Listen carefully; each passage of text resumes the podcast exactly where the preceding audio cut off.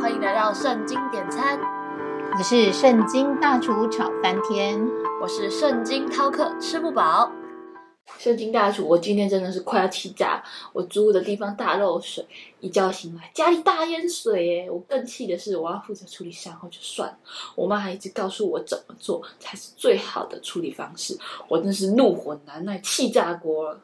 圣经饕客，我觉得在这件事情上面，你明显的是不情愿去做的，而且无论你自己的方法是否正确，也显然是不愿意去接受别人建议的。这让我想起来，圣经当中耶稣提到，如果不改变成小孩子的样式，就不能进天国的这个故事。大厨，快跟我讲这个故事！我现在真的非常需要圣经大餐。好吧，那我们就开始来上菜喽。马太福音十八章一到四节，当时门徒进前来问耶稣说：“天国里谁是最大的？”耶稣便叫一个小孩子来，使他站在他们当中，说：“我实在告诉你们。”你们若不回转，变成小孩子的样式，断不得进天国。所以，凡自以谦卑像这小孩子的，他在天国里就是最大的。在这个故事里面，主要是在讲天国当中谁是最大的。这个我知道，耶稣一直在强调，如果不改变成小孩的样式，就不能进天国。这就是说，卑微如小孩子的，在天国就是最大的。但大厨，其实我还是不懂哎，为什么卑微如小孩子的，反而在天国算是最大的？圣经饕客，我现在想用两个层面来跟你说一下这个部分。首先是站在心理层面，其实人因为最新的影响，大家都会有想要当老大的心态。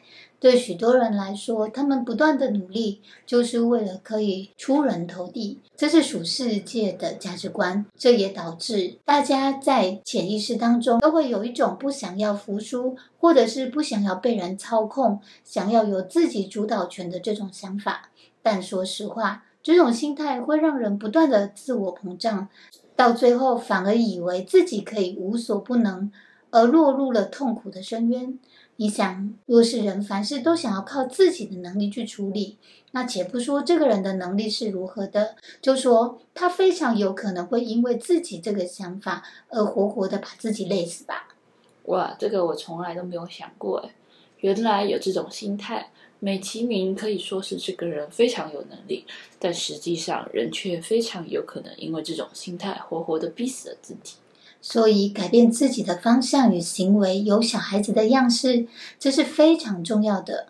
我们来看看小孩子。首先，他在地位上是非常卑微的，他凡事都需要别人的遮盖与保护，而且在成长的过程当中，他需要非常谦虚的去学习任何大人对他的教导，因为唯有谦卑学习，他才能够逐渐的成熟与茁壮。我懂了。所以，这个小孩的样式指的是我们的心态与态度，也就是说，我们需要放弃对于地位的执着与争取，甘愿变为卑微。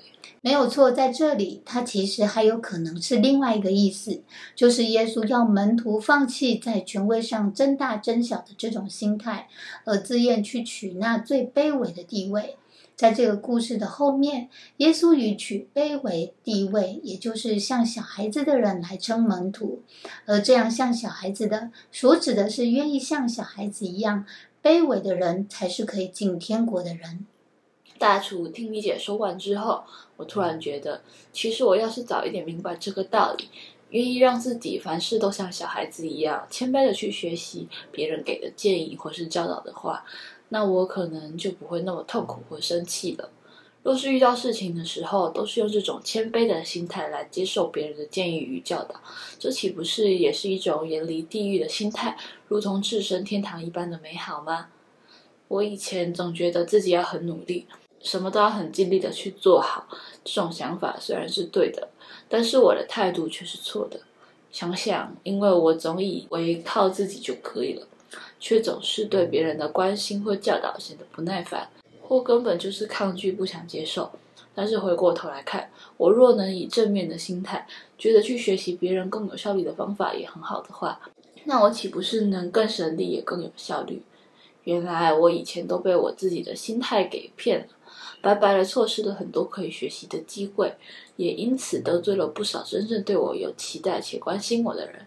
我现在真的被敲醒了。